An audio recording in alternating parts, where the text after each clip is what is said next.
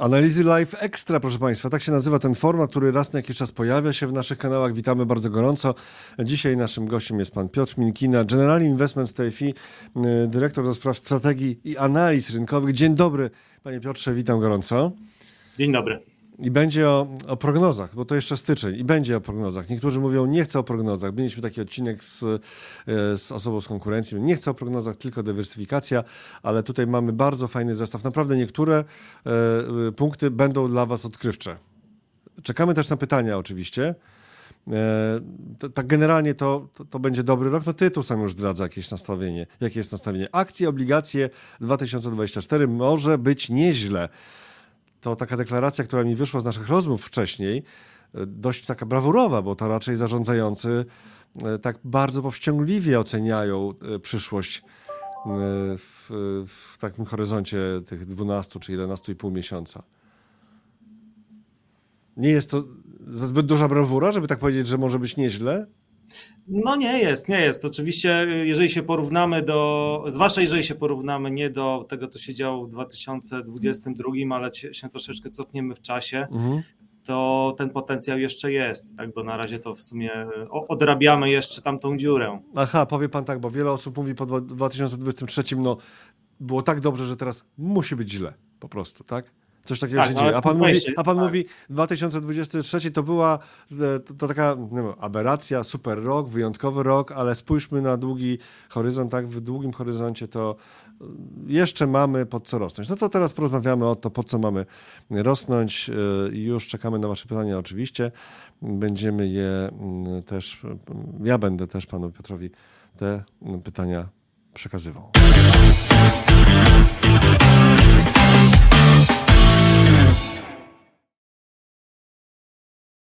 Piotr Minkina, General Investments TFI, Robert Stanilewicz, analizy online i takie pytanie podstawowe, 2024, taki sam jak 2023? Czy to może się zdarzyć? Jest to mało prawdopodobne, ale to nie wyklucza, że ten 2024 będzie też rokiem dobrym. To znaczy? To znaczy, że zarówno ci, którzy inwestują w obligacje, jak i ci, którzy inwestują w akcje, powinni być zadowoleni i te stopy zwrotu powinny być relatywnie wysokie. No, takie wysokie jak w 2023, no to raczej tego nie przewidujemy. To jest taki scenariusz, powiedziałbym, ekstremalnie pozytywny, gdyby się wydarzył. Natomiast ten taki scenariusz, który jest scenariuszem takim naszym bazowym, centralnym, pokazuje, że powinniśmy być w tym miejscu, które inwestorzy lubią. Tak? Czyli to jest takie miejsce, gdzie zarówno ta klasa aktywów, która jest obarczona trochę wyższym ryzykiem typu akcje, jak i ta, która tego ryzyka ma mniejsze obligacje, będą dawać pozytywne stopy zwrotu. No a też jest oczywiście część inwestorów, którzy mają portfele mieszane i te dwa składniki powinny działać pozytywnie. One się nie powinny, że tak powiem, znosić. Jak zapytałem, to znaczy, to też miałem na myśli to ile. Będą grafiki wręcz o tym, ile sobie zakładają ludzie, pan Piotr Minkina i ludzie w General Investments TFI, ile sobie zakładają, jakie produkty, jakie rynki i jakie ich fundusze powinny ile wypracować w przyszłym roku. Takie założenia są, a tak generalnie to ile? Skoro ubiegły rok był wyjątkowy, mówi pan nie, to się nie powtórzy, ale nie będzie źle. No to jeżeli chodzi o obligacje, to tak generalnie, już generalizując, nie rozbijając na poszczególne klasy aktywów, no to mniej więcej od 5 do 8, 9 miejscami. Natomiast jeżeli chodzi o akcje, też tak patrząc sobie bardzo szeroko, no to już te stopy zwrotu powinny być nawet gdzieś na poziomie kilkunastu, tak, ale powiedzmy sobie, że my staramy się jednak te prognozy podawać przedziałem, więc to między w okolicach 5-15. Pamięta pan, jak było? Chyba było sporo pesymizmu przed rokiem 2023. Tak generalnie. Tak. No właśnie. Trochę ludzki umysł działa inercyjnie, w tym sensie, że jednak te negatywne nastroje się wzbudzają, one w jakiś sposób trwają, no i tak patrzymy, mamy taką tendencję, żeby patrzeć w przyszłość na podstawie nastrojów, które na bieżąco nami kierują. Czyli efekt zakotwiczenia. takie pewne zakotwiczenia, natomiast 2023 nie był rokiem łatwym, więc w pewnym sensie to się sprawdziło, dlatego że jednak inwestorzy sporo takich sytuacji stresowych przeżyli, tak? No bo początek roku względnie dla części rynku dobry, dla części rynku niezbyt dobry, potem bardzo słaby październik, od października praktycznie rajd do końca roku. No i rok bardzo, bardzo zmienny. To przewidywanie tego, co będzie w 2024 roku, też szczególnie się stało trudniejsze, dlatego że jak mamy taką większą zmienność w systemie, no to z automatu jest trudniej o przewidywania. No ale generalnie... Nie pytam o to, wie pan dlaczego. To nie jest pytanie złośliwe. To nie jest pytanie złośliwe. To jest pytanie o ten efekt zakotwiczenia, bo teraz pan mówi, że 2024 jednak będzie niezły, tak? A odwrotnie było na koniec 2022, było masę obaw co do 2023 z kolei. Okazało się, że koniec końców indeksy sobie świetnie poradziły, w Polsce sobie świetnie poradziły. Ja się przyznam, że były pewne rzeczy, których nie można było być pewnym do końca. Widać było wyraźnie, że efekt wyborczy został bardzo mocno potraktowany przez inwestorów, przez zagranicę, przynajmniej w tamtym czasie. Tak, pytanie, czy to rzeczywiście będzie trwało. Okazało się, że warszawska giełda jednak reaguje na politykę, prawda? Bo przez lata mówiliśmy, to nie ma wielkiego znaczenia, że jednak reaguje. Więc teraz też te prognozy na 2024 mogą być obarczone takim ryzykiem, po prostu czysto politycznym.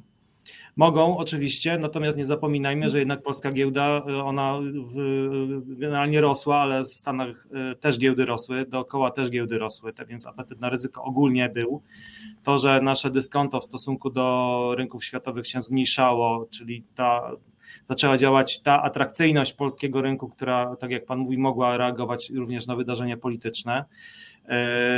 To dobrze, ale to też było takie środowisko, gdzie zaczęły spadać dosyć mocno rentowności amerykańskich obligacji, tak? Więc to też dosyć mocno pomogło i trochę obniżyło chociażby taką presję na mnożniki, tak?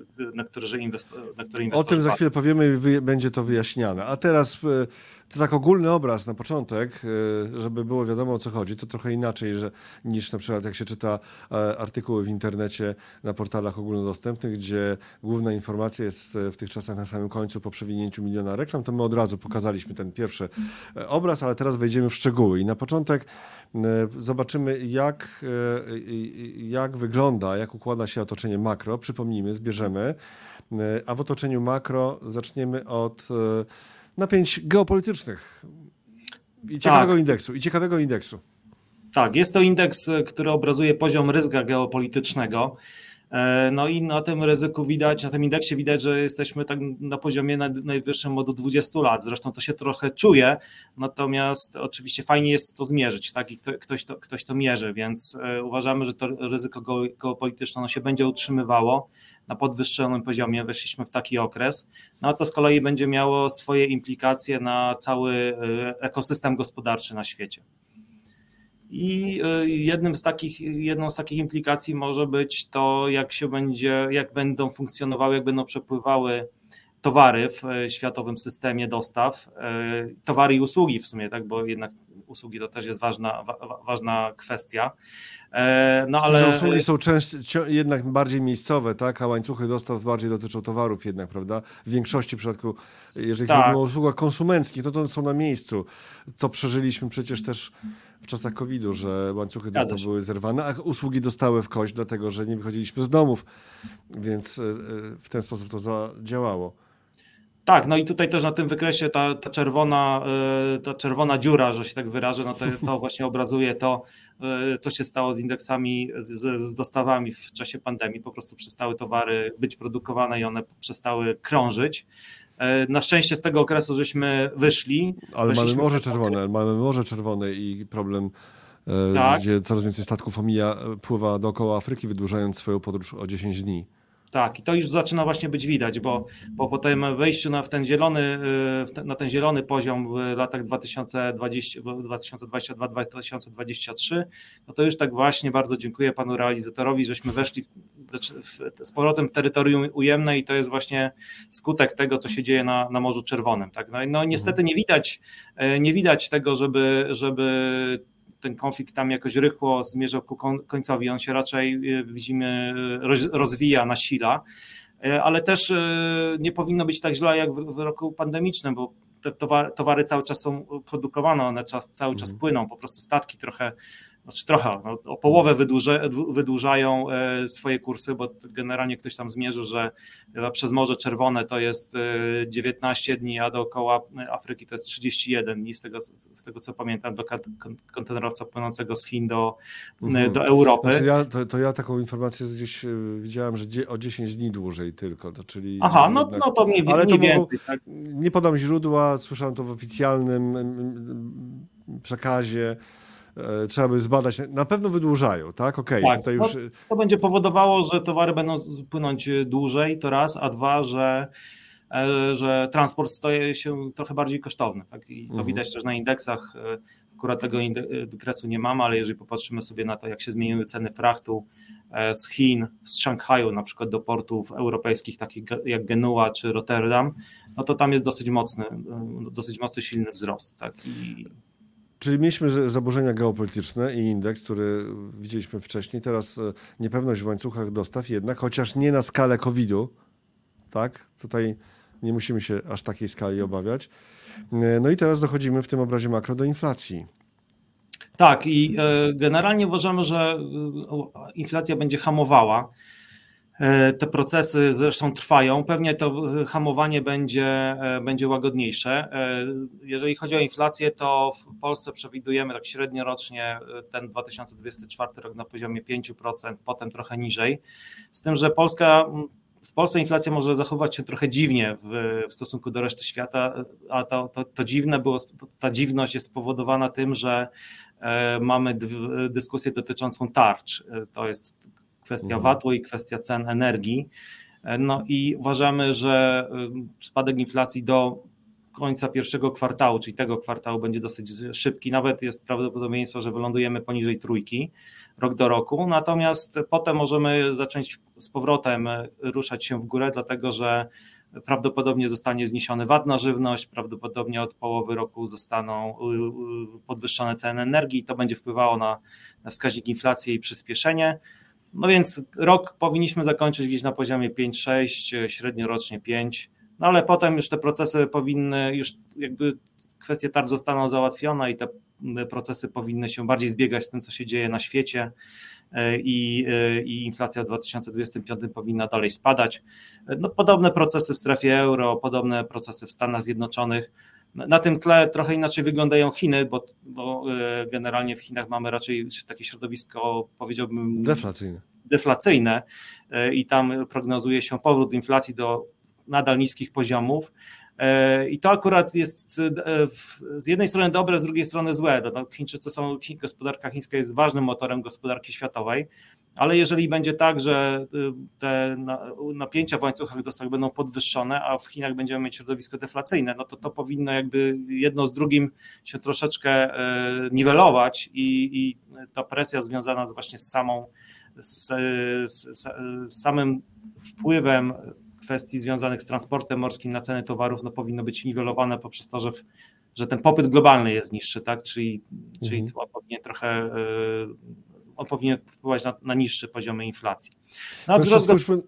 Na wzrost gospodarczy jeszcze spójrzmy, bo tutaj mamy też grafik. Tak, tutaj Polska też będzie się ciekawie zachowywała na tle świata, dlatego że przewidujemy, że już ten drugi kwartał 2023 roku to był kwartał najgorszy dla polskiej gospodarki w tym cyklu. Zaczęliśmy z tego dołka wzrostu gospodarczego wychodzić. Tempo wzrostu się polepsza. Tutaj jest projekcja Narodowego Banku Polskiego 2,6, 2,9 na 2,4, 2,5. My w generali uważamy, że to będzie wyżej, w okolicach 3. Natomiast jeżeli chodzi o dwie takie największe gospodarki światowe, czyli strefę euro plus Stany Zjednoczone, tutaj krajobraz może być troszeczkę inny. To znaczy pierwsza połowa roku może stać pod znakiem pogarszania się danych makroekonomicznych i takiego raczej spowolnienia gospodarczego, w tym sensie, że nie powinniśmy mieć recesji, ale jakiejś głębszej, ale raczej spadek tempa wzrostu. Oczywiście strefa euro może jakąś lekką recesję, wejść. Natomiast druga połowa roku już powinna być dużo lepsza i ona powinna nadrobić tą pierwszą połowę i w efekcie ten 2023 zakończymy na plusach, jeżeli chodzi o wzrost gospodarczy. Dla Polski to też jest dosyć ciekawe, dlatego że weszliśmy w taki mini cykl. On powinien przy tym założeniu, że inflacja będzie spadać albo się będzie stabilizować, bardzo wpływać pozytywnie na to, co myślą konsumenci, na to, co się dzieje w sektorze przedsiębiorstw, no bo to wyższy wzrost gospodarczy to wyższy popyt, a niższe koszty to z kolei lepsze wyniki przedsiębiorstw, więc tego typu mechanizmy powinny być u nas dosyć widoczne i to jest właśnie takie środowisko, gdzie można względem tego, co się działo w 2021, 2022 powiedzieć, że już się troszeczkę światowa gospodarka zaczyna bilansować, normalizować, tak jak na przykład popatrzymy sobie na takie indeksy, które obrazują zaskoczenia makroekonomiczne, czyli jak gospodarka wygląda faktycznie względem tego, jak pokazują, jak myślą o niej analitycy, no to jesteśmy bardzo zbilansowani. Te indeksy są mniej więcej na poziomie zera, tak? Czyli weszliśmy w taką fazę, która jest fazą tego, że przewidywania powinny być bardziej pewne, gdzie te szoki zaczęły wygasać, gdzie zarówno analitycy, jak i gospodarki się dostosowały do tej nowej sytuacji. No i to jest takie środowisko stabilniejsze. Tak? I w takim stabilniejszym środowisku już te takie główne siły destabilizujące nie powinny grać roli. Chyba, że wojna o Tajwan, chyba, że tak. Coś takiego jeszcze to są rzeczy, które mogą wywrócić stolik, prawda? Więc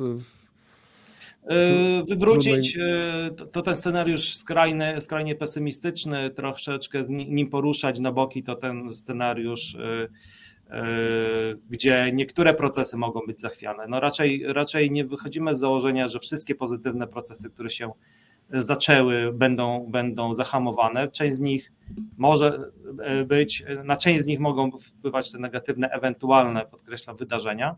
No ale to też nie musi być, to też nie jest pewnik, tak? Więc dlatego nazywamy to ryzykami. Mam nadzieję, że to nie jest pewnik i da się pewnych rzeczy po prostu uniknąć jednak. Byliśmy przy inflacji i przy PKB, no to naturalną koleją rzeczy, skoro była inflacja, jest pytanie o stopy procentowe. Były bardzo silne oczekiwania co do obniżek stóp procentowych w Stanach, podsycone przez Jerome'a Powella na pewnym słynnym wystąpieniu, chyba 13 grudnia, jeżeli się nie mylę. Słynnym, ale potem łagodzonym przez innych członków Fedu. No i te oczekiwania chyba tego tempa obniżek stóp procentowych spadły. Pytanie też, jakie oczekiwania można mieć w Polsce co do ewentualnych obniżek stóp procentowych? Czy w ogóle można mieć jakiekolwiek oczekiwania co do obniżek stóp procentowych w Polsce? To teraz właśnie... No, sytuacja jest bardzo ciekawa. To jest akurat pozytywna informacja, dlatego że chyba najgorzej jest, jeżeli wszyscy myślą tak samo i uważają tak samo, bo taki silny konsensus i jeszcze pozytywny to chyba jest najgorsze zagrożenie dla rynków. Tak? Ale jeżeli jest tak, że część rynku myśli inaczej, część analityków myśli inaczej, to się zmienia, no to jest akurat dla inwestorów dobre, dlatego że to generuje nam okazję. Jeżeli chodzi o Polskę, to faktycznie rynek pokazuje, spodziewa się tego, że stopy będą procentowe obniżane.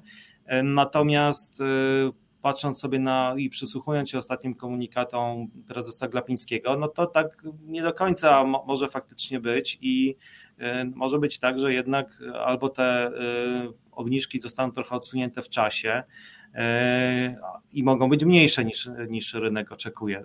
Bardzo dużo zależy, albo takim dodatkowym czynnikiem, który w analizach zostanie ujęty, no to będzie marcowa projekcja i jesteśmy bardzo ciekawi tego, jak to faktycznie będzie, dlatego że tak jak wcześniej powiedziałem, inflacja powinna dosyć mocno spadać przez najbliższe 2 miesiące. Projekcje zazwyczaj są tak kotwiczone na danych dostępnych, no i ciekawi jesteśmy tych założeń, które w tej projekcji będą na nadchodzącą inflację, w sensie nadchodzącą od marca, tak jak zostaną ujęte te ewentualne kwestie zniesienia tarczy. Natomiast no gdybym ja tu miał teraz dorysować jakąś linię od siebie, to pewnie ta linia była trochę zakotwiczona byłaby oczywiście na tym 5,75, czyli na tej bieżącej stawce, ale trochę była bardziej płaska, nie spadałaby tak szybko, przynajmniej w tym najbliższym czasie. Tak. Tutaj no. A ma pan takie przemyślenia konkretnie, no to ile te stopy, że punkt pierwszy, czy będą obniżki stóp w Polsce? Czy zakłada pan, że coś takiego może się wydarzyć? Zakładam. Uważam, że generalnie jakiś krok w kierunku dostosowania powinniśmy mieć. Tak mi trochę intuicja podpowiada, że to mogą być, ale to tylko moja, tutaj taki disclaimer, że to w okolicach może do 0,5% dojdziemy i to raczej pewnie będzie rozłożone w czasie. A ja spotkałem się z taką opinią, że jedynym momentem na obniżkę to będzie marzec, bo potem po prostu zobaczymy, że jednak właśnie ceny z racji efektów bazy i tak dalej idą szybciej, rosną, tak? Czyli inflacja idzie w górę potem w tej drugiej części roku. Poza tym chcę wchodzić tutaj w tematy polityczne, tylko że one wchodzą w inwestowanie, tak, niestety, bo też dziwne sygnały pojawiły się gdzieś tam z Rady Polityki Pieniężnej o tej sprzedaży ewentualnej obligacji covidowych i tak dalej, takie, które by, nawet Paweł Borys na Twitterze protestował przeciwko takim rozwiązaniom, które by mogły polski rynek zupełnie rozregulować. To widać, że taki element ciągle gdzieś tam się przewija i takie ryzyko jakieś, że może na przykład nie być żadnych obniżek stóp procentowych z takich powodów, no może jak to właśnie, to jest problem z tym, jak to wszystko pookreślać, tak, żeby trzymać się z dala od polityki. No nie da się, po prostu nie da. Z powodów nie do końca wyłącznie sterowanych merytorycznie. No tak może być, tak może być, natomiast chyba trzeba jednak szukać tych punktów ciążenia i faktycznie może być tak, że tym punktem ciążenia będzie szybko spadająca inflacja, potem jej wzrost. No pytanie, gdzie będzie inflacja bazowa, bo to też jest bardzo ważna kwestia, bo tutaj mamy tą inflację tak zwaną headline'ową, czyli taką szeroką.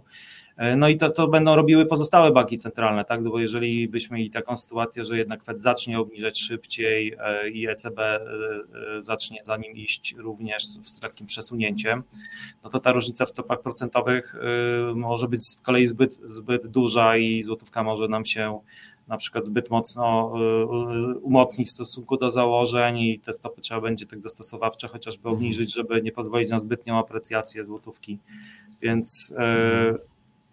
no tutaj faktycznie no może być różnie, ale tak jak mówię, ten punkt ciążenia jest ważny. Tak? Tyle o stopach w Polsce, to teraz oczekiwania na stopy w Stanach Zjednoczonych. Tutaj te oczekiwania wyraźnie się zmieniły, właśnie to, o czym mówiłem chwilę temu. Tak, no my zakładamy, że generalnie Fed powinien obniżyć stopy tak w okolicach maja. Także troszeczkę mamy inną wizję w stosunku do rynku. Natomiast Europejski Bank Centralny to powinien obniżyć stopy za Fedem, czyli poczekają na Fed, obniżą za Fedem i to też powinien być okres w okolicach czerwca tego roku. Więc widać, że ten punkt ciążenia się będzie przesuwał. No dużo będzie zależało od właśnie tego, jak w tym pierwszym, drugim kwartale gospodarka, szczególnie amerykańska, jakie będzie odnotowywała te dane makroekonomiczne, czy to będzie takie mocniejsze spowolnienie, czego się część analityków spodziewa, czy ono będzie słabsze. Więc no, tutaj dosyć mocno może to być obciążone taką zmiennością miesiąc do miesiąca, tak? I czymś trochę takim, jak żeśmy obserwowali, no bo przypominam, że w połowie 2023 najpierw oczekiwania były takie, że Fed już zaraz zrobi pivot, tak właśnie ten słynny pivot, czyli zacznie obniżać stopy. Te oczekiwania odkładały się w czasie właśnie ze względu na siłę gospodarki amerykańskiej i zaczął rynek myśleć w drugą stronę, że generalnie długo jeszcze te stopy pozostaną na podwyższonych poziomach. Potem nagle się sytuacja odwróciła, tak, bo zaczęły wychodzić troszeczkę gorsze dane, no plus otoczenie światowe się zmieniło, więc no to będzie bardzo ciekawie. Do kompletu stopy jeszcze w strefie euro, oczekiwania na ścieżkę stóp procentowych. To są więc generalnie oczekujemy, że ta ścieżka będzie dosyć zbliżona, jeżeli chodzi o nachylenie. Ten punkt w czasie, kiedy obniżki się rozpoczną, może być troszeczkę przesunięty względem Fedu, ale no też obecnie gospodarka światowa wymaga pewnej synchronizacji między bankami centralnymi, więc raczej to z dużą pewnością będzie tak, że one będą działały w pewnym sensie, jeżeli chodzi o fazę cyklu, będą starały się jeden w drugi, że tak powiem, strzelić. Idźmy dalej i spójrzmy na to, zostawiając już stopy za sobą, spójrzmy na to, gdzie jesteśmy. Gdzie jesteśmy na takim słynnym kółku, które tutaj będzie miało nieco inny kształt, ale będzie oddawało dokładnie to, o co chodzi też we wzorcowym kółku, czyli jak rotują się aktywa, czyli można powiedzieć fortuna kołem się toczy, aktywa kołem się też toczą. No i tutaj pytanie, gdzie jesteśmy, prawda? To pytanie, gdzie jesteśmy, odpowiedź jest taka, że tutaj byliśmy w drugim kwartale 2023, czyli minimum tempa wzrostu PKB, tak? Minimum, czyli ten dołek koniunkturalny i potem przechodzimy i tutaj jest 2024 rok, ożywienie i PKB, inflacja w dół, taki jest ten etap i za chwilę, no, Panie Piotrze, co tu się liczy, tak? Jakie aktywa są preferowane w takim, albo powinny być preferowane w takim momencie i czy ten modelowy cykl rotacji aktywów się sprawdza? Czy ma jakieś aberracje czasami? No, tak jak każdy model, to może zacznę od tego drugiego pytania. Tak jak każdy model, to jest pewne uproszczenie rzeczywistości, która jest różna i oczywiście można jeszcze kilka zmiennych do tego modelu dołożyć. Natomiast tak można powiedzieć, że w dłuższym okresie, w warunkach normalnych, on w większości przypadków się sprawdza. Jeżeli chodzi o ten 2024, no to tak jak wcześniej powiedziałem, to tempo wzrostu PKB jednak powinno być albo zbliżone, albo nawet lekko poniżej potencjału i w związku z tym, że taka sytuacja będzie po pierwsze generowała rosnący popyt, czyli ludzie będą kupować. Uważamy, że to, co się dzieje na inflacji plus realny wzrost wynagrodzeń będzie impulsem konsumpcyjnym, plus oczywiście polityka fiskalna. Więc przedsiębiorstwa powinny ten popyt widzieć. Z drugiej strony, z tej strony kosztowej, koszty się powinny stabilizować. No a więc jeżeli będziemy mieli większe przychody i stabilne, nawet mamy nadzieję, że miejscami spadające koszty, no to wyniki powinny się poprawiać, więc no nie dziwne, że w takim cyklu tą klasą aktywów, która jest najbardziej preferowana, to są oczywiście akcje. Natomiast to nie wyklucza tego, że obligacje też dadzą pozytywne stopy zwrotu, no bo po pierwsze jesteśmy nadal stosunkowo wysoko, jeżeli chodzi o rentowności. Mamy te spready w stosunku do rynków bazowych, czyli do Stanów Zjednoczonych, do Niemiec są cały czas stosunkowo, patrząc przez pryzmat historii, wysokie. I do tego jednak mamy takie środowisko, że jeżeli coś się będzie działo ze stopami procentowymi, to one powinny raczej spadać, a nie rosnąć, więc to są takie trzy elementy, które powinny również sprzyjać obligacjom. To teraz trochę statystyki i w opisie mam taki ciemny kąt, że inwestorzy raczej nie ma dużego ryzyka, że wrócą do ciemnego kąta. Ten ciemny kąt będzie kątem czerwonym. Za chwilę się tutaj pojawi, ale to będzie lewy dolny róg. A tutaj są lata. Jedna czerwona kropka to 2022. Na górze poszczególne lata i stopy zwrotu z akcji i obligacji, a tutaj realne stopy zwrotu i napynowej z obligacji. Tak, czyli 2023 też proszę sobie wyszukać tam taką kropkę, ja za chwilę to też ułatwię. O właśnie, 2023 był tam. Zupełna. A czym są te pozostałe ciemne punkty? To są pozostałe lata. Pozostałe lata z historii akurat Stanów Zjednoczonych, bo tutaj są stopy zwrotu z rynku amerykańskiego. No, dlaczego? Dlatego, że tam historia jest długa, tak? I te dane są osiągalne i pokazują jakby dłuższą historię rynku finansowego. No i tak jak pan redaktor dobrze wskazał, to są realne stopy, tak? Czyli generalnie stopa zwrotu z danej klasy aktywów po odjęciu inflacji. Więc tutaj ten 22, no można powiedzieć najgorszy rok w historii, w tym nielubianym narożniku, 22 rzutem na taśmę, głównie przez obligacje, w tym najbardziej lubianym. 23 rzutem na taśmę, tak. No i tak trochę o statystyce, czyli jak te lata, jak te kropki nam się rozkładają, no to 13% tych lat, czyli 13% kropek, no to jest ten czerwony róg, 52 to jest ten zielony, gdzie zarówno obligacje, jak i akcje zarabiają, no a te pozostałe 35%, no to są takie lata, gdzie albo jedna klasa aktywów daje nam zarobić, albo druga. Czyli to jest ten wymarzony obszar, tak? Tutaj tak. To jest ten wymarzony obszar, właśnie tak go nieudolnie trochę może podkreślę i zaznaczę. A tutaj mamy jeszcze tak do tego kolejne punkty, które się pojawiają i co one nam ilustrują. Liczba lat z danymi wynikami. Aha, że ten czerwony to 13% tylko, tak? Było terminowo. Tak, 13% to jest to miejsce nielubiane dla inwestorów, a reszta to, czyli w sumie 87 to jest takie pole, gdzie przynajmniej jedna klasa aktywów dawała inwestorom zarobić. Tak, historycznie. Historycznie. To był taki obraz makro, a teraz no właśnie, to pytanie, którego może nikt nie lubi, ale często jest zadawane, czyli co może pójść nie tak? Co może pójść nie tak? Najpierw zaczniemy od świata, co może pójść nie tak. No też troszeczkę żeśmy o tym powiedzieli, tak? Czyli generalnie większa eskalacja napięć geopolitycznych, no i ich wpływ na to, co się będzie działo w światowej gospodarce i ewentualnie jakaś druga fala inflacji, która może być bardzo dużą eskalacją wywołana, tak? Bo gdybyśmy sobie jednak wyobrazili, że państwa ze sobą przestają współpracować, że te dwa bloki geopolityczne, które się wykształcają, powiedzmy szeroko pojęty BRICS z nowymi 5 krajami, takimi jak Zjednoczone Emiraty Arabskie, Arabia Saudyjska, Egipt, Etiopia, no to one generalnie mogą stanowić dosyć mocną siłę, że tak powiem,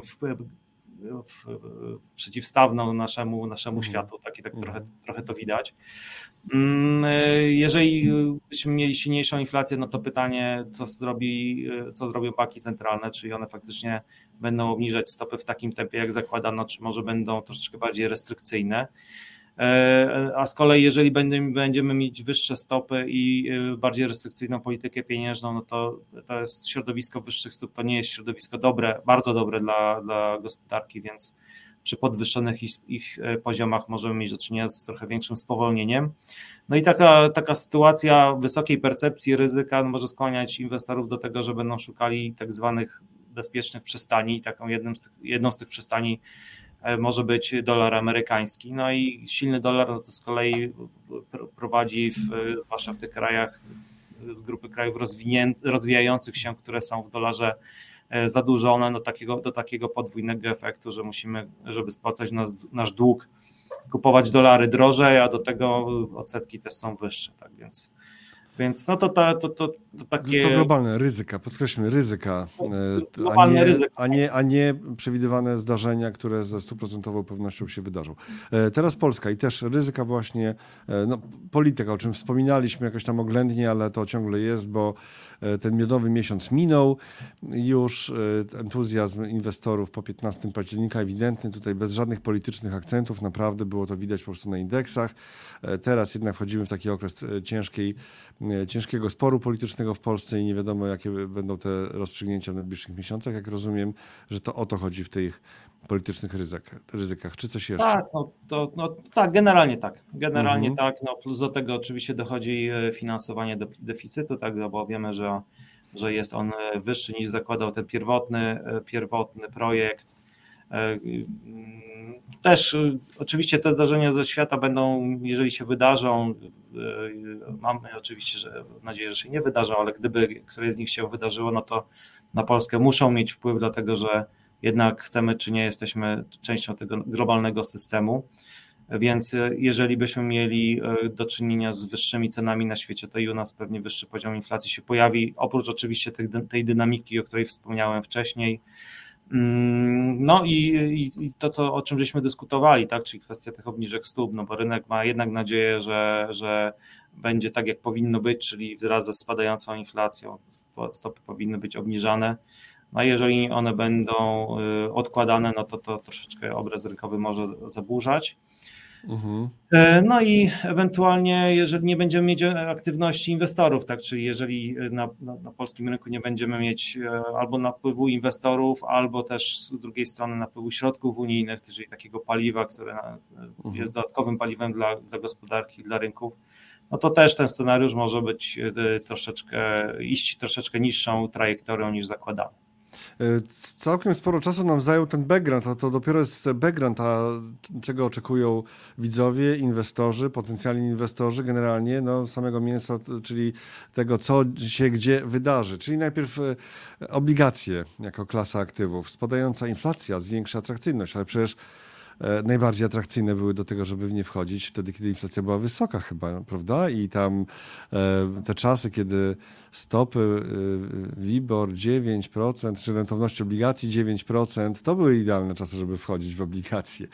No ale rozumiem, że od tego poziomu ta spadająca inflacja zwiększa ich atrakcyjność, ale z drugiej strony przecież ta inflacja jest duże ryzyko, że ona odbije, albo nawet pewność, że ona odbije w pewnym momencie roku, więc jak ta atrakcyjność będzie wyglądała i co o niej decyduje pańskim zdaniem? No, zgadza się. To a propos tego pierwszego wątku, to cały czas chciałbym zauważyć, że nasze rentowności polskich obligacji są na podwyższonych poziomach względem tych, któreśmy obserwowali 3 lata temu. To pierwsza rzecz. Druga rzecz, jednak pomimo tego, że dochodzenie inflacji do celu banku centralnego pewnie będzie obarczone górkami i dołkami, to jednak ten trend będzie przeważał, tak, i wylądujemy w 2024-2025 na poziomach niższych, jeżeli chodzi o inflację, niż mamy obecnie. Więc ta siła cały czas powinna działać. Do tego powinno działać to, że jak popatrzymy sobie na obligacje rynków rozwiniętych, tak zwanych rynków bazowych, czyli to, co płacą obligacje amerykańskie, niemieckie, włoskie, to też te rentowności są na wyższych poziomach i one zaczęły ostatnio spadać. Mamy taki trend średnioterminowy spadkowy, czyli ceny obligacji zaczęły rosnąć. No i Polska w związku z tym, że jest w tym systemie światowym, również podobny ruch na rentownościach odczuła. Tak więc ta korelacja, ten związek między tym, jak się zachowuje nasz rynek obligacji, a rynki inne, jest bardzo silna i te tendencje powinny spadających rentowności na rynkach bazowych sprzyjać polskim obligacjom.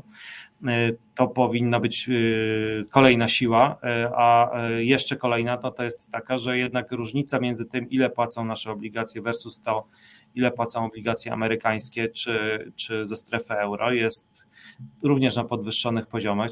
Ten tak zwany spread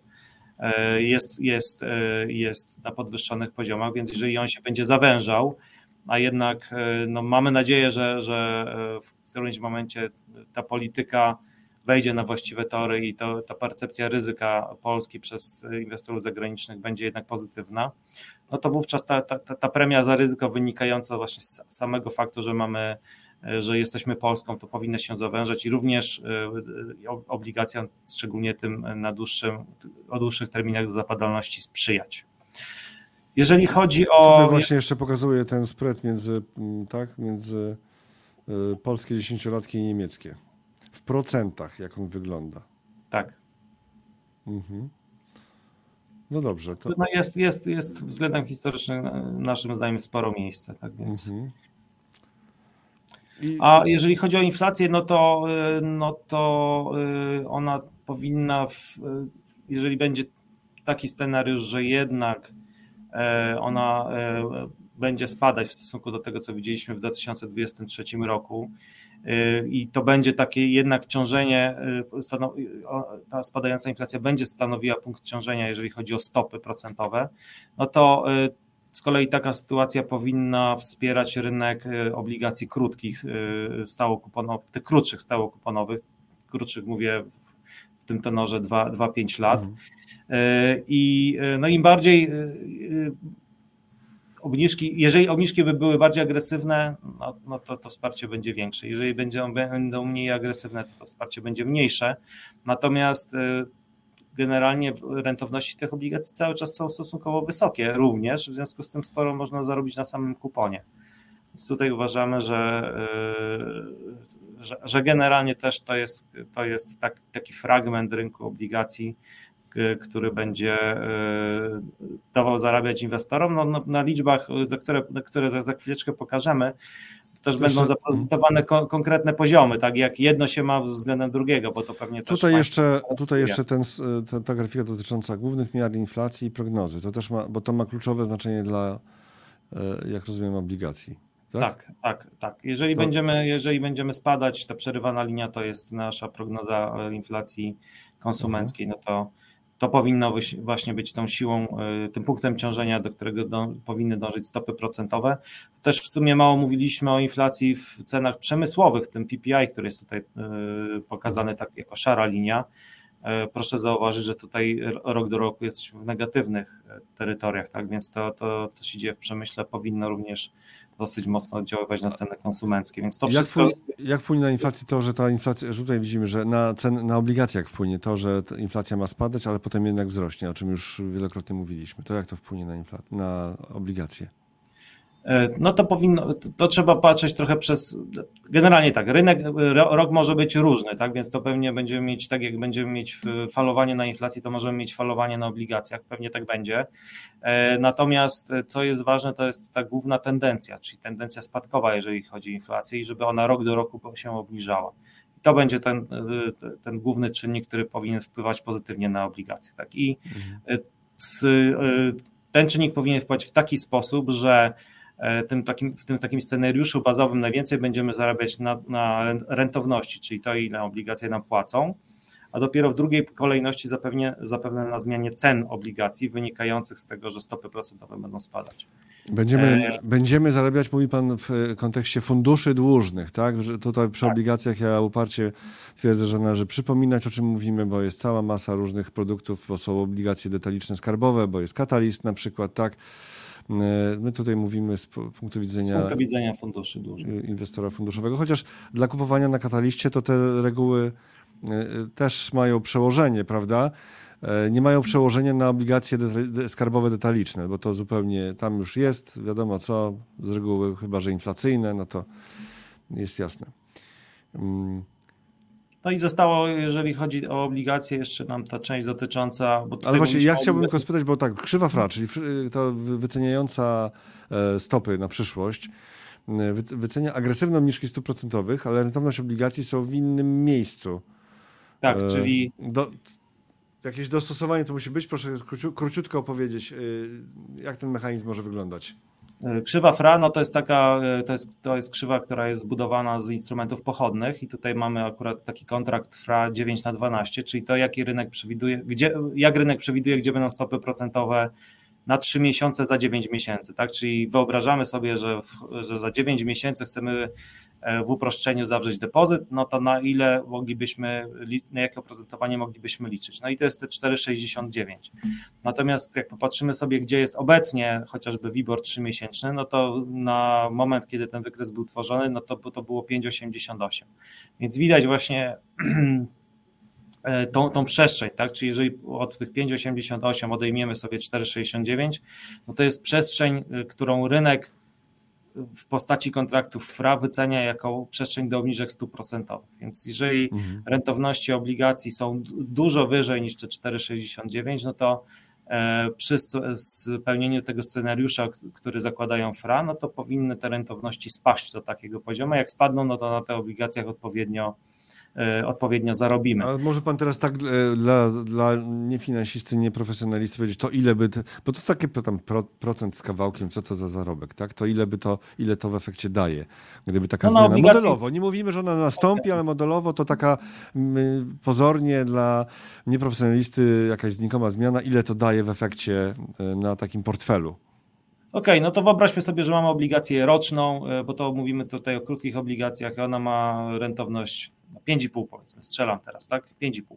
No to za rok ona nam zapłaci 5,5, więc tyle powinniśmy zarobić, no bo to jest obligacja stałokuponowa. No jeżeli dodatkowo by faktycznie ich rentowność tych obligacji spadła z tych 5,5 o 1 punkt procentowy, czyli na przykład do 4,5, to dodatkowo zarobimy ten 1%, czyli 5,5 plus 1, no to trzymając taką obligację to jest 6,5%. I idziemy dalej. I też jeszcze jesteśmy przy spadku obligacji, który będzie wspierać polskie, spadku inflacji, który będzie wspierać polskie obligacje. To właśnie przerabialiśmy ten punkt teraz, a teraz jeszcze obligacyjne, czyli zmiennokuponowe. Tak. To jest trochę inna historia, inaczej to pracuje. Tak, inaczej pracuje, to jest inny rodzaj obligacji, bo w przypadku tych dwóch poprzednich slajdów to mówiliśmy o obligacjach stałokuponowych, czyli kupując taką obligację mamy po prostu napisane w warunkach emisji, ile wynosi kupon takiej obligacji, ile ona nam będzie płacić, ten kupon jest stały, tak? Natomiast obligacje o zmiennym kuponie to są takie obligacje, gdzie ten kupon jest zmienny i on standardowo na polskim rynku zmienia się co 6 miesięcy, jest uzależniony właśnie od stawki WIBOR. No i mieliśmy taką sytuacją do czynienia, że jakbyśmy się cofnęli, to te kupony dla obligacji zmiennokuponowych były dużo wyższe od WIBOR-u właśnie ze względu na pewne perturbacje. Natomiast średnio ta różnica do WIBOR-u to jest ta taka bordowa linia, tak? Czyli tutaj jest na tym wykresie napisanie średnia z końca lat 2014-2021. A rynek od tamtego czasu tego największego strachu, można powiedzieć, się oczywiście przesunął i na 21 grudnia te punkty obrazują, ile dawały ponad WIBOR zarabiać poszczególne obligacje. Czyli na przykład popatrzmy sobie, że na linii tej poziomej mamy piątkę, idziemy do góry i jesteśmy na czerwonej linii, która jest w okolicach 60. To oznacza, że trzymając taką obligację dostajemy kupon WIBOR plus 60 punktów bazowych. Czyli na przykład jeżeli WIBOR jest 5,90 albo 5,70, no to plus 0,6, no to trzymając taką obligację dostajemy 6,3. No i teraz te obligacje też na rynku są kupowane, sprzedawane i ta różnica między WIBOR-em a tym, ile wynosi kupon naszej obligacji, ona jest zmienna. I na tym też zarabiamy, tak? Czyli jeżeli mamy w portfelach taką obligację i rynek do tych obligacji zaczyna być bardziej pozytywnie nastawiony, to ryzyko wyceniać mniej, no to ta różnica, ta czerwona linia powinna zbiegać się do tej bordowej, na tym będziemy zarabiać, no ale oprócz tego, że będziemy zarabiać na samym kuponie, tak? Więc my to już tak ładnie, jak to pan ujął, mówimy, że to jest dalszy spadek tej marży odsetkowej, no jest prawdopodobne i co powinno wspierać właśnie wyniki funduszy, tak? Czyli fundusz inwestycyjny, mając w portfelu obligacje zmiennokuponowe, powinien zarabiać na tym, że one też płacą ten zmienny kupon, no ale również powinien zarabiać na tym, że ich cena powinna rosnąć, a potencjał zmiany tych cen obrazowany jest właśnie tą różnicą między czerwoną linią i bordową.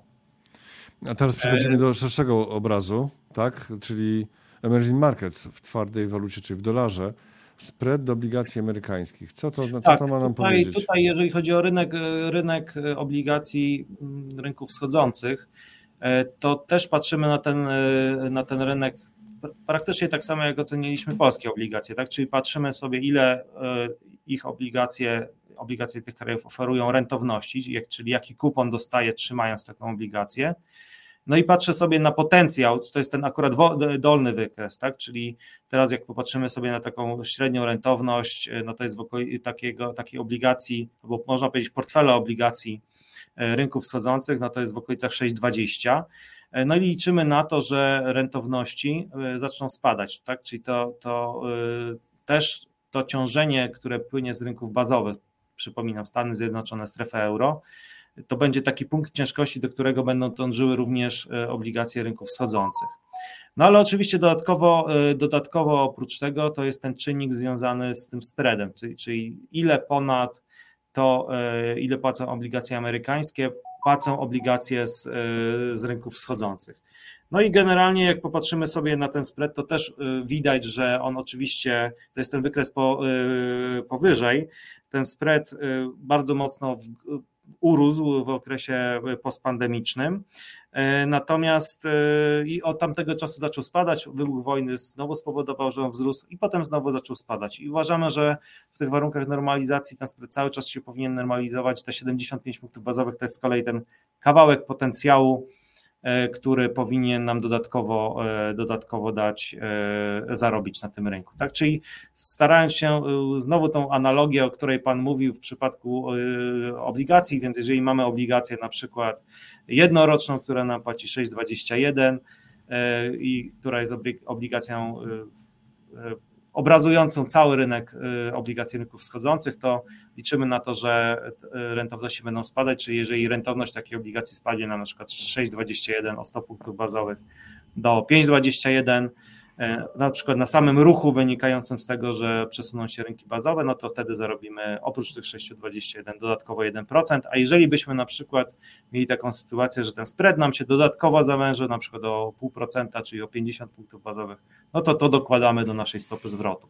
No i to, proszę Państwa, będzie za chwileczkę widać. Tak, i to jest taki fragment, który trzeba sobie odtworzyć tak z 54 razy i wtedy może coś się zacznie układać. Tym, to może tak jednym zdaniem podsumuję, że tak jak w przypadku obligacji polskich potencjał do tego, żeby ceny obligacji rosły jest ze względu na ten spread i na rentowność, czyli na to, co obligacja nam zarabia, jeżeli trzymamy, to ten potencjał jest też, jeżeli chodzi o obligacje rynków wschodzących, z tym, że on jest wyższy. Tam mamy wyższe ryzyko, więc ten potencjał musi być wyższy. Więc jeżeli scenariusz ten pozytywny co do tego, że stopy będą spadać, rentowności będą spadać, będzie zrealizowane, to na tym rynku będziemy zarabiać więcej niż na rynku obligacji polskich. Mhm. No to teraz te liczby, o których mówiłem, że one będą, czyli cele. To cele czy obietnice? Czy tyle będziemy na pewno zarabiać dla Was w tym roku? No, cele generalnie my i wszyscy inwestorzy działają w warunkach prawdopodobieństwa, tak więc to nam determinuje nasze środowisko. To trochę tak jak z lekarzami, tak? No, lekarze też działają jeżeli chodzi o środowisko, w prawdopodobieństwie. Oczywiście my chcemy dochować należytej staranności. Jasne, to żeby te stopy były pozytywne, tak, natomiast tak, otoczenia nie zmienimy, tak? O co walczymy, dokąd zmierzamy? Takie hasło, że dawno w jakiejś innej epoce się pojawiało, to właśnie to są te cele inwestycyjne funduszy. Dłużno-krótkoterminowe oraz obligacji korporacyjnych 5-7%, krótkoterminowe euro 3-4%, krótkoterminowe dolarowe 4-5%, cele inwestycyjne obligacji długoterminowych 5-8%, obligacji rynków wschodzących 5-10%. Czy coś chce Pan dodać, czy możemy, skoro to takie po prostu cele, to idziemy dalej? Idziemy dalej, dobrze. A Państwa pytania na koniec naszego live'a też przedstawimy naszemu gościowi. Akcje polskie, akcje właśnie, bo dużo było długu. Był background, był dług, obligacje, a teraz akcje. Polska znów na radarach. No tak, widzieliśmy to bardzo wyraźnie pod koniec ubiegłego roku. Jak to teraz wygląda, jeżeli chodzi o parametry? Czyli zaczynamy od atrakcyjnych wycen. Tak, no nasz rynek, patrząc sobie na to, jakby byliśmy wyceniani względem pozostałych rynków wschodzących poprzez pryzmat takiego wskaźnika, który się nazywa cena do zysk, czyli PDOI, no to nasz rynek był wyceniany ze znacznym dyskontem. Tak? Ta czarna linia to jest średnia, szare linie to jest odchylenie standardowe, więc jesteśmy w sumie cały czas wyceniani poniżej jednego odchylenia standardowego względem tego, jak to w historii bywało. I to generuje to generuje potencjał dla polskich akcji względem akcji z rynków wschodzących. I jeżeli ten scenariusz makroekonomiczny będzie się sprawdzał i do tego polski rynek zacznie być bardziej lubiany przez inwestorów, a wszystko na to wskazuje i ta końcówka 2023 zaczęła też to nam pokazywać, że inwestorzy zaczęli cieplej patrzeć na Polskę. Widzieliśmy to też w prognozach banków inwestycyjnych, że gdzieniegdzie Polska zaczęła być przeważana w portfelach w tej części, która jest alokowana na rynki wschodzące. No to powinno sprzyjać temu, że to dyskonto się powinno zawężyć, czyli ta czerwona linia powinna iść w górę, no a to z kolei powinno sprzyjać ceną akcji. Patrząc z kolei przez pryzmat troszeczkę prostszy, patrząc przez pryzmat tego, jak wygląda wartość, wycena polskiej giełdy, patrząc przez wskaźnik cena do wartość księgowa, no to też widać, że ten czerwony wykres po prawej stronie ma jakby dwie fazy. Pierwsza faza olbrzymich wartości, można powiedzieć, na poziomie w okolicach 3 w dekadzie, pierwszej dekadzie 2021 wieku. Do takich poziomów to raczej bardzo mało prawdopodobne, że dojdziemy, jeżeli chodzi o wyceny. Natomiast patrząc sobie na potencjał, to tak, po pierwsze poziom w okolicach poniżej jednego to był bardzo dobry poziom, żeby nabywać polskie akcje, bo wtedy one były względnie tanie, a poziom 1,5 no to był to poziom, gdzie zdarzały się korekty, czyli nawet taktycznie należałoby polskie akcje sprzedawać. Gdzie jesteśmy teraz? No jesteśmy po tym optymalnym sygnale do wchodzenia na polski rynek, ale jeszcze jesteśmy dosyć daleko od tego 1,5 punktu, które by obrazowało, kiedy ten rynek jest za drogi. Więc też uważamy, że pomimo tego wzrostu, który miał miejsce w 2023 roku, przez pryzmat tego, co było wcześniej i z jakim niedowartościowaniem polskich akcji mieliśmy do czynienia przed chociażby 2020, to powinno nam generować również potencjał do dalszego wzrostu.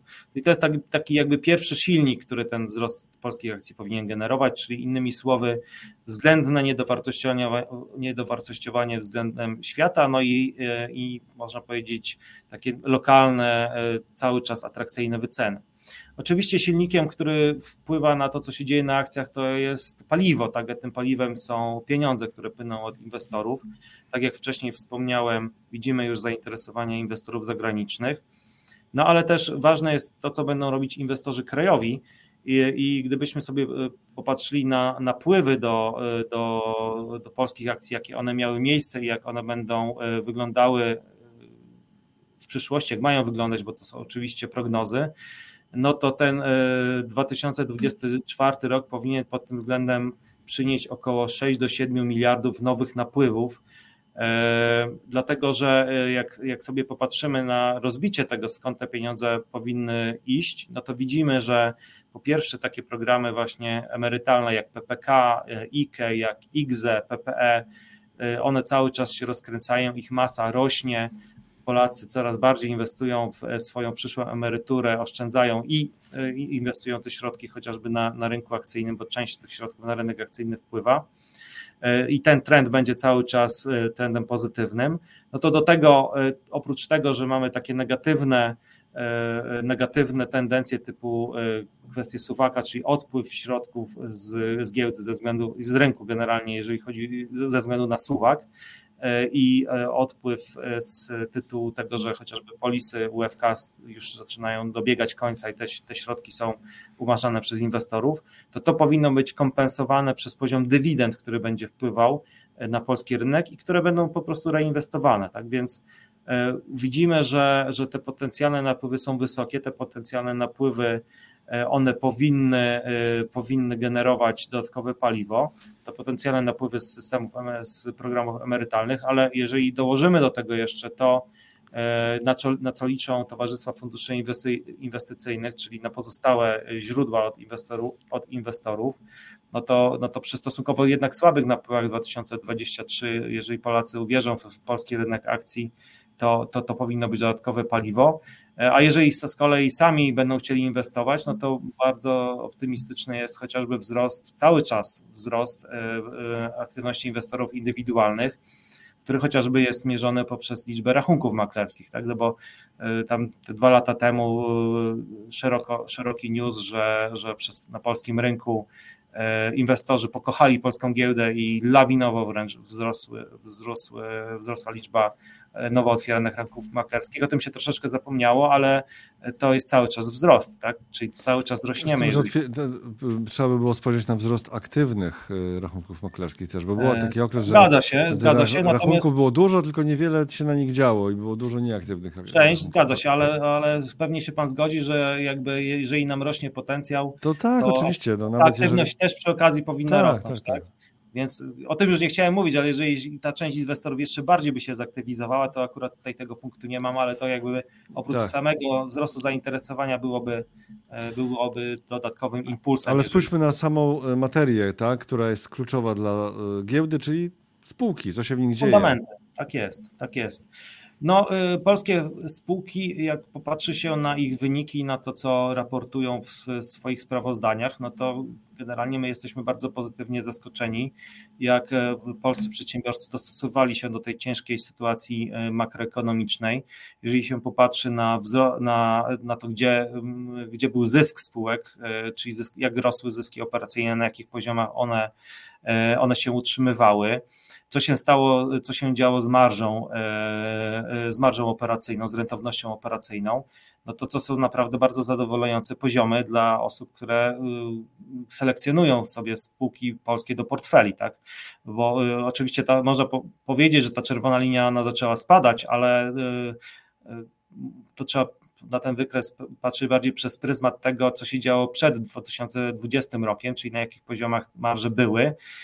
Te marże, które były w 2021-2022, one były, powiedzmy sobie, ponadnormatywnie wysokie, no ale teraz cały czas są na wysokich poziomach, tak? Jeżeli dołożymy do tego ten scenariusz rozpędzającej się gospodarki, czyli wzrostu przychodów, rosnącego popytu, normalizacji marż, no to mamy dosyć pozytywny obraz środowiska, w którym polskie spółki będą funkcjonować.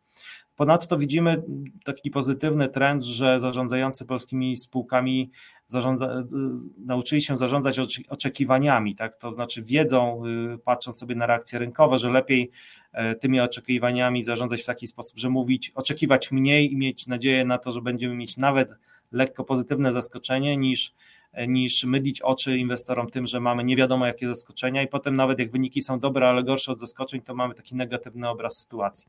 Więc to też widzimy taką dosyć mocną zmianę jakościową. No i te kwestie dotyczące właśnie rozpędzającej się gospodarki i poprawy rentowności spółek powinny przynieść wzrosty poziomów zysków na akcje, czyli generalnie powinny przynieść wzrost cen akcji w nadchodzącym czasie. Sporo też, jeżeli chodzi o fundamenty, mówi się o tym, że wysokie stopy procentowe relatywnie względem historii wpływały na to, jaka była rentowność przedsiębiorstw, no bo koszt obsługi długu rósł, ceteris paribus oczywiście. W rezultacie oczywiście tak było, natomiast jak popatrzymy sobie, jak się kształtowało zadłużanie przedsiębiorstw w Polsce w stosunku do PKB, no to ono generalnie spadało, tak? Czyli spółki, można powiedzieć, były uodpornione, uodparniały się w pewnym sensie na wzrost kosztów odsetkowych właśnie wynikający z tego, że po prostu na swoich bilansach miały mniej długu i schodziły z tego czynnika, który im mógł rozwiać bilansy, nazwijmy to szeroko. No ale co to oznacza? No to oznacza, że w takiej średniej perspektywie mamy nadzieję na wzrost inwestycji, tak, czyli jeżeli spółki zaczną inwestować, no to po to, żeby w przyszłości więcej zarabiać, no i to też te inwestycje powinny się materializować tym, że inwestorzy powinni bardziej lubić tego typu akcje. No i z kolei pozytywne, lepsze cashflowy przy niższych poziomach zadłużenia, no to rodzą nasze nadzieje na dosyć wysokie stopy dywidendy, bo przewidujemy, że ta stopa dywidendy w 2024 roku powinna być na poziomie w okolicach 5%. No i to tyle, jeżeli chodzi o akcje polskie. Bo to taki pozytywny scenariusz oczywiście, tak? Gdzie on też, tak jak rysowaliśmy to na początku, a plansza z ryzykami też była, więc zostawmy już te ryzyka. A teraz przenosimy się do Stanów i pytanie, jaki jest potencjał w Stanach do pozytywnych zaskoczeń. Właśnie, dlaczego pozytywne mają być zaskoczenia? Dlatego, że generalnie jak popatrzymy sobie na komentarze odnośnie tego, co się działo w 2023 roku, no to taki komentarz, który się przebijał, no to jest taki, że generalnie wzrost amerykańskiego rynku akcji, no to jest to Magnificent Seven, czyli te 7 spółek, które królowały i one napędziły rynek. Natomiast zaskoczeniem może być to, że generalnie jest też szansa na to, żeby wyceny pozostałych spółek rosły i są ku temu dosyć istotne przesłanki. No i po pierwsze, tą pierwszą przesłanką to jest dostosowanie się spółek do nowej sytuacji makroekonomicznej, tak? Czyli jednak spółki w Stanach Zjednoczonych, mając do czynienia z wyższymi stopami procentowymi, ze zmiennym popytem, się do tych warunków dostosowały, więc jakby one są zdrowe pod kątem tego, co ma się w gospodarce nawet w przyszłości dziać. Dalej ten scenariusz związany z obniżającymi się stopami, z oczekiwaniami na obniżki stóp procentowych w Stanach i z tym, że spadają rentowności, generalnie spadają w najnowszym trendzie, takim średnioterminowym można powiedzieć, z rentowności amerykańskich obligacji, no to z kolei wywiera niższą presję na mnożniki w takim sensie, że jak stopy procentowe rosły, to po to, żeby utrzymać wyceny, które zaczęły spadać przez ten czynnik dyskontowy wynikający właśnie z wysokości stóp, no to trzeba było była dosyć silna presja na koszty, była dosyć silna presja na zyski, tak? W ciężkim środowisku oczywiście łatwiej ciąć koszty niż zwiększać zyski, no ale mieliśmy to presję na mnożniki. Natomiast czyli ta presja na mnożniki, to na czym to polegało? Spróbujmy to jakoś przedstawić w inny sposób. To, że żeby nasza wycena spółki się nie zmieniała, trzeba było się, że tak powiem, bardziej namęczyć z punktu widzenia zarządu. Tak. To rzeczywiście już. Natomiast tak. No w tym sensie, tak, żeby utrzymać zyskowność, żeby utrzymać wycenę, no to jeżeli generalnie wyceniamy spółkę w taki sposób, że u góry mamy cash flow, tak upraszczając, tak, a u dołu mamy. Czyli gotówka, która wpływa do firmy, tak, a u dołu mamy coś, przez co dzielimy tą gotówkę, to jeżeli to, co przez tą gotówkę dzielimy, nam zaczyna rosnąć, bo nam rosną stopy, no to ta gotówka po zdyskontowaniu jest mniej warta, tak? Więc chodzi o to. A inny aspekt to, że jak były wyższe rentowności obligacji, to one stanowiły konkurencję dla akcji, dlatego że można było tak, te powiedzmy ile tam 6% czy na obligacjach bez ryzyka. De facto inwestowanie zawsze wiąże się z ryzykiem, tak, ale mówimy o najbezpieczniejszych instrumentach. To trzeba było mieć na akcjach, które zawsze mają bardzo duże ryzyko, odpowiednio więcej, tak, żeby inwestować w te akcje. I stąd też te dwa aspekty, tak, spadających rentowności. Premia za ryzyko po prostu spadała, tak, więc pod kątem to, co pan mówi, że pod kątem ryzyka po prostu obligacje były bardziej atrakcyjne. No i to przy spadających rentownościach obligacji już zaczyna działać na korzyść przedsiębiorstw. No i sztuczna inteligencja jeszcze, tak, dochodzi do tych elementów, które... Tak, i tutaj jest bardzo ciekawa sytuacja, dlatego że oczywiście wszyscy kojarzą temat sztucznej inteligencji albo bardziej przez pryzmat rozwoju jej samej w sobie, ale nie jej wykorzystania na poziomie, nazwijmy to, operacyjnym firm, tak, czyli wiemy, jak ta sztuczna inteligencja działa, sami się nią w jakiś sposób potrafimy bawić, natomiast jest stosunkowo mało produktów, które ją używają do tego, żeby ułatwiać pewne procesy w ramach działalności operacyjnej firm. No i my uważamy, że generalnie najbliższy okres, no to będzie okres, kiedy te produkty już bazujące na sztucznej inteligencji zaczną wchodzić w życie i firmy zaczną się drapać po głowie, no jeżeli mam tu taki produkt, który mi usprawni takie i takie procesy, on mnie kosztuje tyle i tyle, rynek pracy w Stanach Zjednoczonych jest dosyć, jak to się mówi, tight, czyli taki napięty, poziom bezrobocia jest wysoki, pracownik mnie dużo kosztuje, no to jak ja sobie kupię coś takiego, oczywiście zapłacę za to, ale będę miał bardzo szybko dosyć mocne korzyści, tak, bo po pierwsze nie będę musiał zatrudniać w tym procesie dodatkowych osób, a może to w jakiś sposób jeszcze zoptymalizuję itp. itd.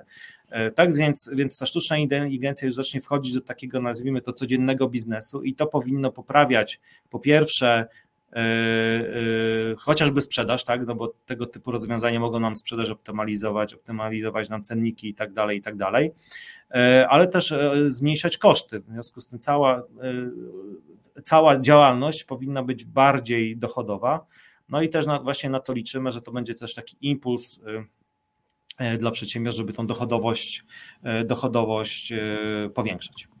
No i teraz przejdźmy do konkretów już takich, znaczy to były konkrety oczywiście, ale teraz spojrzymy na same spółki, na samą materię poprzez wyceny małych i średnich spółek w USA. Tak, tutaj trochę nawiązuję do tego, co mówiłem wcześniej, że jak był postrzegany amerykański rynek przez pryzmat tego, które spółki rosły i które ten rynek ciągnęły.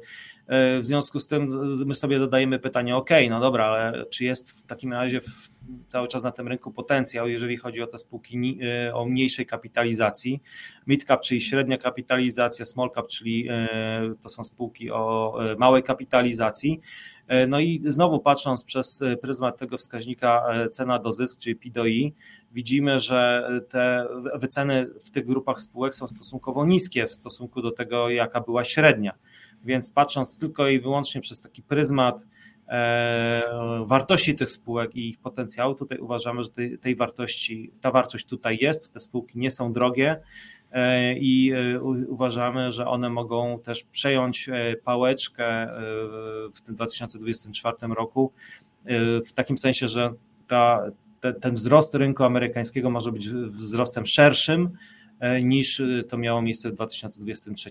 Szerszym mówię w sensie może być zaangażowanych w ten wzrost większa ilość spółek z większej ilości sektorów. Były już takie pytania o surowce. To teraz właśnie jest ten moment, że jeszcze rzucimy na surowce i to jeszcze nie jest koniec naszej rozmowy. Moment cyklu jeszcze nie ten.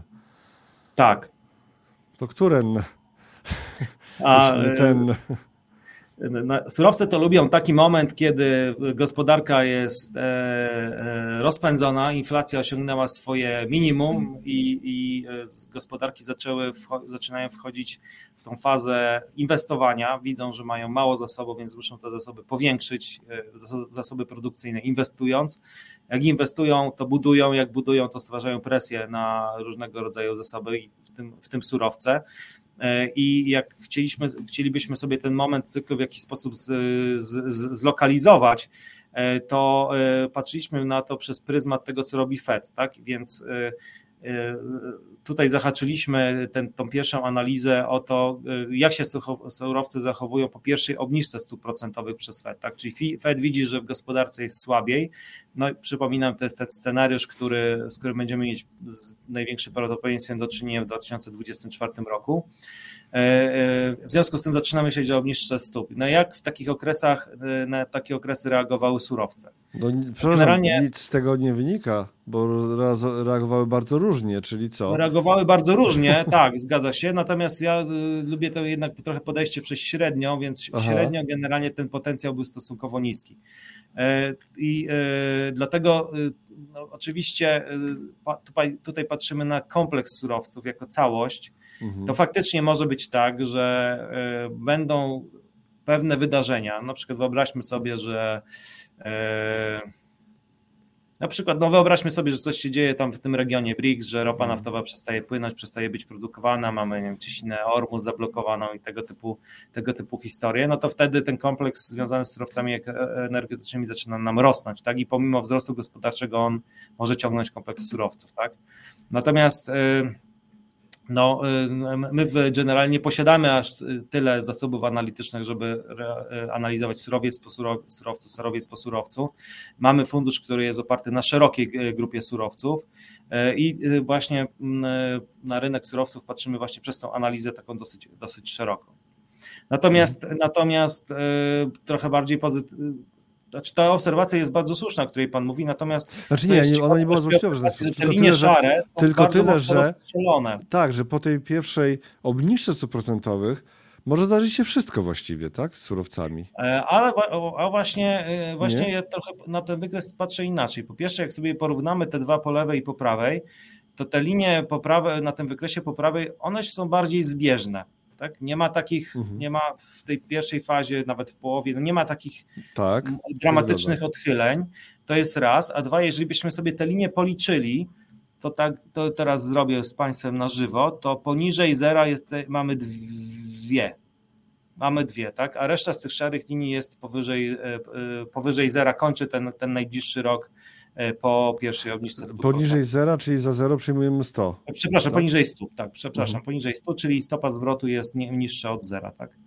Więc widać, że inwestowanie w surowce w momencie, kiedy oczekujemy na pierwszą obniżkę, jesteśmy w tej obniżce, oczywiście może przynieść pozytywne stopy zwrotu, natomiast taki scenariusz obarczony jest dużo wyższym ryzykiem, niż to, że zaczynamy myśleć o rynku surowców w momencie, kiedy zbliżamy się do ostatniej obniżki stóp procentowych w Stanach.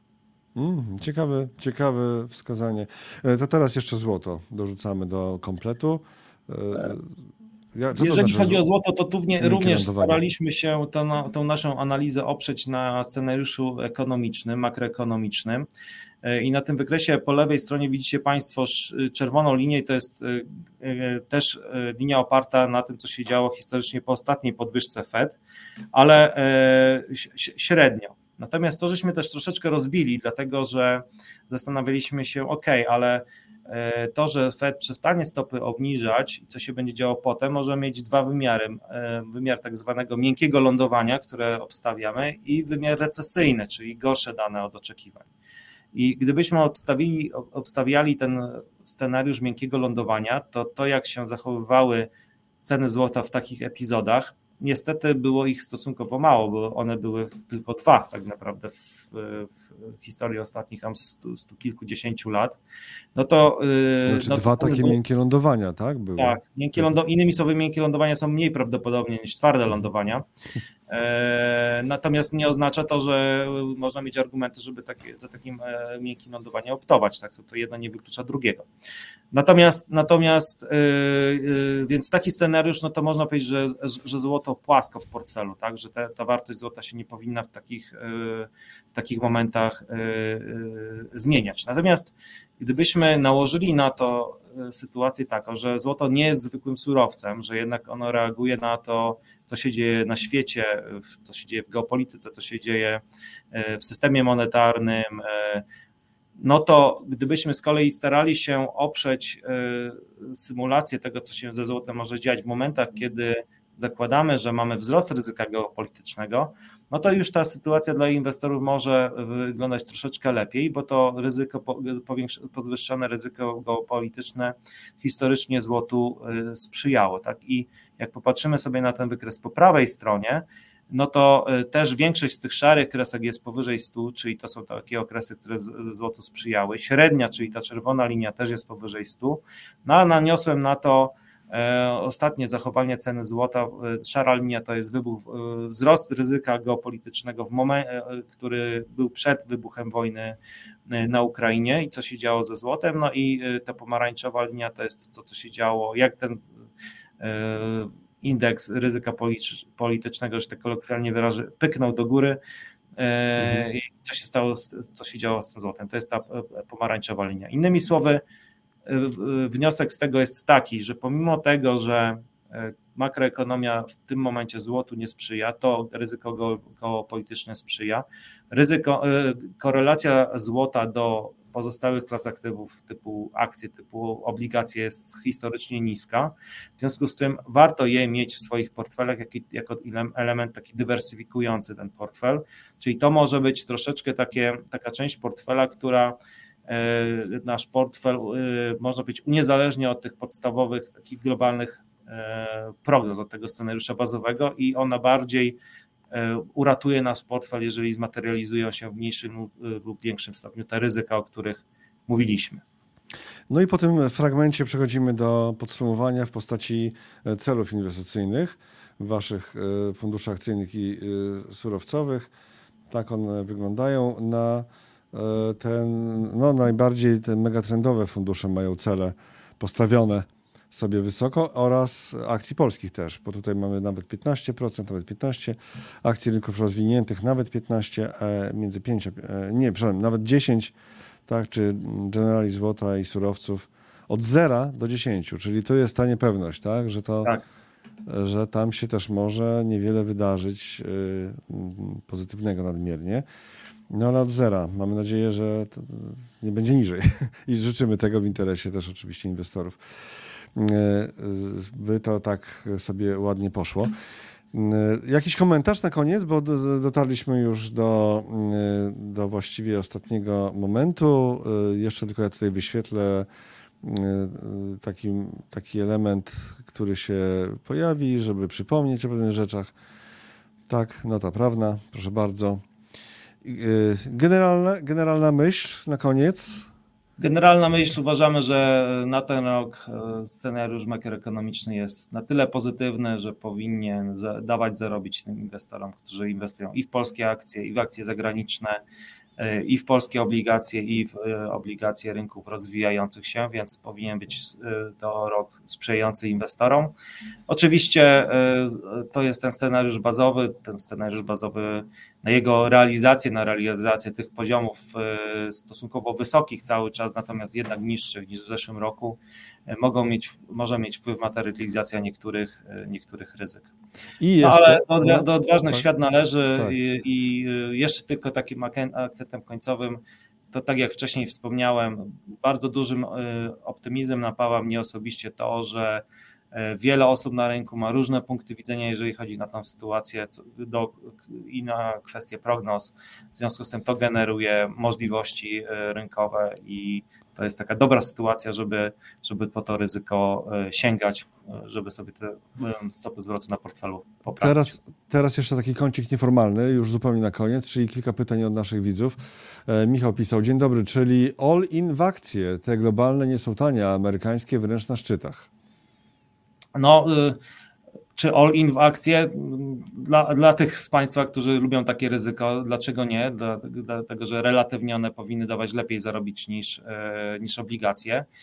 Jeżeli chodzi o... To było pytanie, czy all in w akcje? Bo te globalne nie są tanie, a amerykańskie wręcz na szczytach, czyli takie powątpiewanie raczej. Obawa. To jest tak, że gdybym miał zamykać oczy i budować portfel od zera na akcje teraz, to bym robił to powoli. Jeżeli miałbym portfel, który już jest zbudowany częściowo z akcji, częściowo z obligacji, to bym go powiększał, jeżeli chodzi o akcje. To, że akcje amerykańskie mogą wydawać się drogie faktycznie, na pierwszy rzut oka może tak być, patrząc sobie na indeksy, natomiast patrząc sobie na poziom analizy głębiej, czyli poszczególne spółki i które spółki dawały najwyższe stopy zwrotu i że było ich stosunkowo niewiele, to uważamy, że rynek amerykański nadal jest takim rynkiem głębokim i przy właściwej selekcji, tutaj mówię z perspektywy funduszu doborów spółek, to on nie jest za drogi, i ma jeszcze potencjał i powinien dać zarobić. Jeszcze od Michała odnośnie tego cyklu, czyli cykl rotacji aktywów. Gdzie w nim są takie wydarzenia jak pandemia, wojna czy inne zdarzenia nieoczekiwane? No nie ma w nim takich wydarzeń, w tym sensie on sam w sobie nie przewiduje takich wydarzeń skrajnych. Tak jak wcześniej powiedziałem, to jest generalnie model. Ten model okresowo jest zachwiany. Tak? Zdarzają się sytuacje, gdzie na przykład w sytuacjach, a to zazwyczaj krótkookresowych. Obligacje dają tak samo zarobić jak akcje. Albo odwrotnie. Akcje nie powinny dawać zarobić, a dają zarobić. Albo obligacje nie dają zarobić, a powinny dawać zarobić. Takie momenty się w krótkim terminie zdarzają. Natomiast ja ten wykres model bardziej traktuję jako taką busolę inwestycyjną, tak? To nie jest wykres, to nie jest model, który ma na celu, którego używam do alokacji taktycznej na portfelu, czyli do takich krótkoterminowych ruchów. Akurat tego na tej prezentacji nie pokazałem, ale tutaj ja osobiście preferuję wskaźniki sentymentu, tak? Czyli nawet jeżeli model nam pokazuje, że wchodzimy w fazę akcyjną, no to patrzę sobie, gdzie jesteśmy na poziomie sentymentu wykupienia, wyprzedania rynku. Ale który wskaźnik? No ja jako, na przykład korzystam z takich trzech. Jest ten Fear and Greed, ale ja sobie na przykład zrobiłem taki kompozyt. Ale ten CNN, bo jest ten Bank of America, CNN. Ja korzystam z CNN. Korzystam na przykład z Wall Street Bets. To jest taki wskaźnik też oparty, ale bardziej na analizie informacji, które między sobą wymieniają inwestorzy, czyli on analizuje w komunikatach inwestorów, znaczy na czatach, jaki jest sentyment. I jeszcze korzystam z takiego wskaźnika, który się nazywa AAII Bear Bull Sentiment, Bear Bull Index. To jest indeks, bo wskaźnik, który jest przygotowywany przez amerykańskie Stowarzyszenie Inwestorów Indywidualnych. I to jest bardziej, można powiedzieć, taktycznie, tak? Jeżeli chodzi o taki bardziej strategiczny, jak w długim terminie, w którą stronę powinien zmierzać mój portfel, to jest właśnie ten model. No i jeszcze jedna ważna sprawa a propos tego modelu, to jest tak, że jeżeli już widzimy, jaki my mamy punkt, że mamy punkt zwrotu, na przykład ten drugi kwartał, no to dane dotyczące PKB za drugi kwartał, no to mamy po jakimś tam opóźnieniu, a poziomy inflacji tym bardziej. No i dopiero po czasie możemy już powiedzieć, że to był punkt zwrotny, tak? Więc to nie jest moment, kiedy rynek się zaczyna odwracać pod ten nadchodzący cykl. Zazwyczaj rynek stara się antycypować na podstawie szybszych danych ekonomicznych, nazwijmy to, w którą stronę zaczyna zmierzać gospodarka. Czy ona już może osiągać ten dołek, co się dzieje z inflacją, i zazwyczaj rynek zaczyna reagować przed tymi punktami zwrotnymi. Tutaj pan redaktor mówił o takim momencie, kiedy polskie obligacje w 2022 bodajże miały rentowności na poziomie tam 9 z kawałkiem, tak?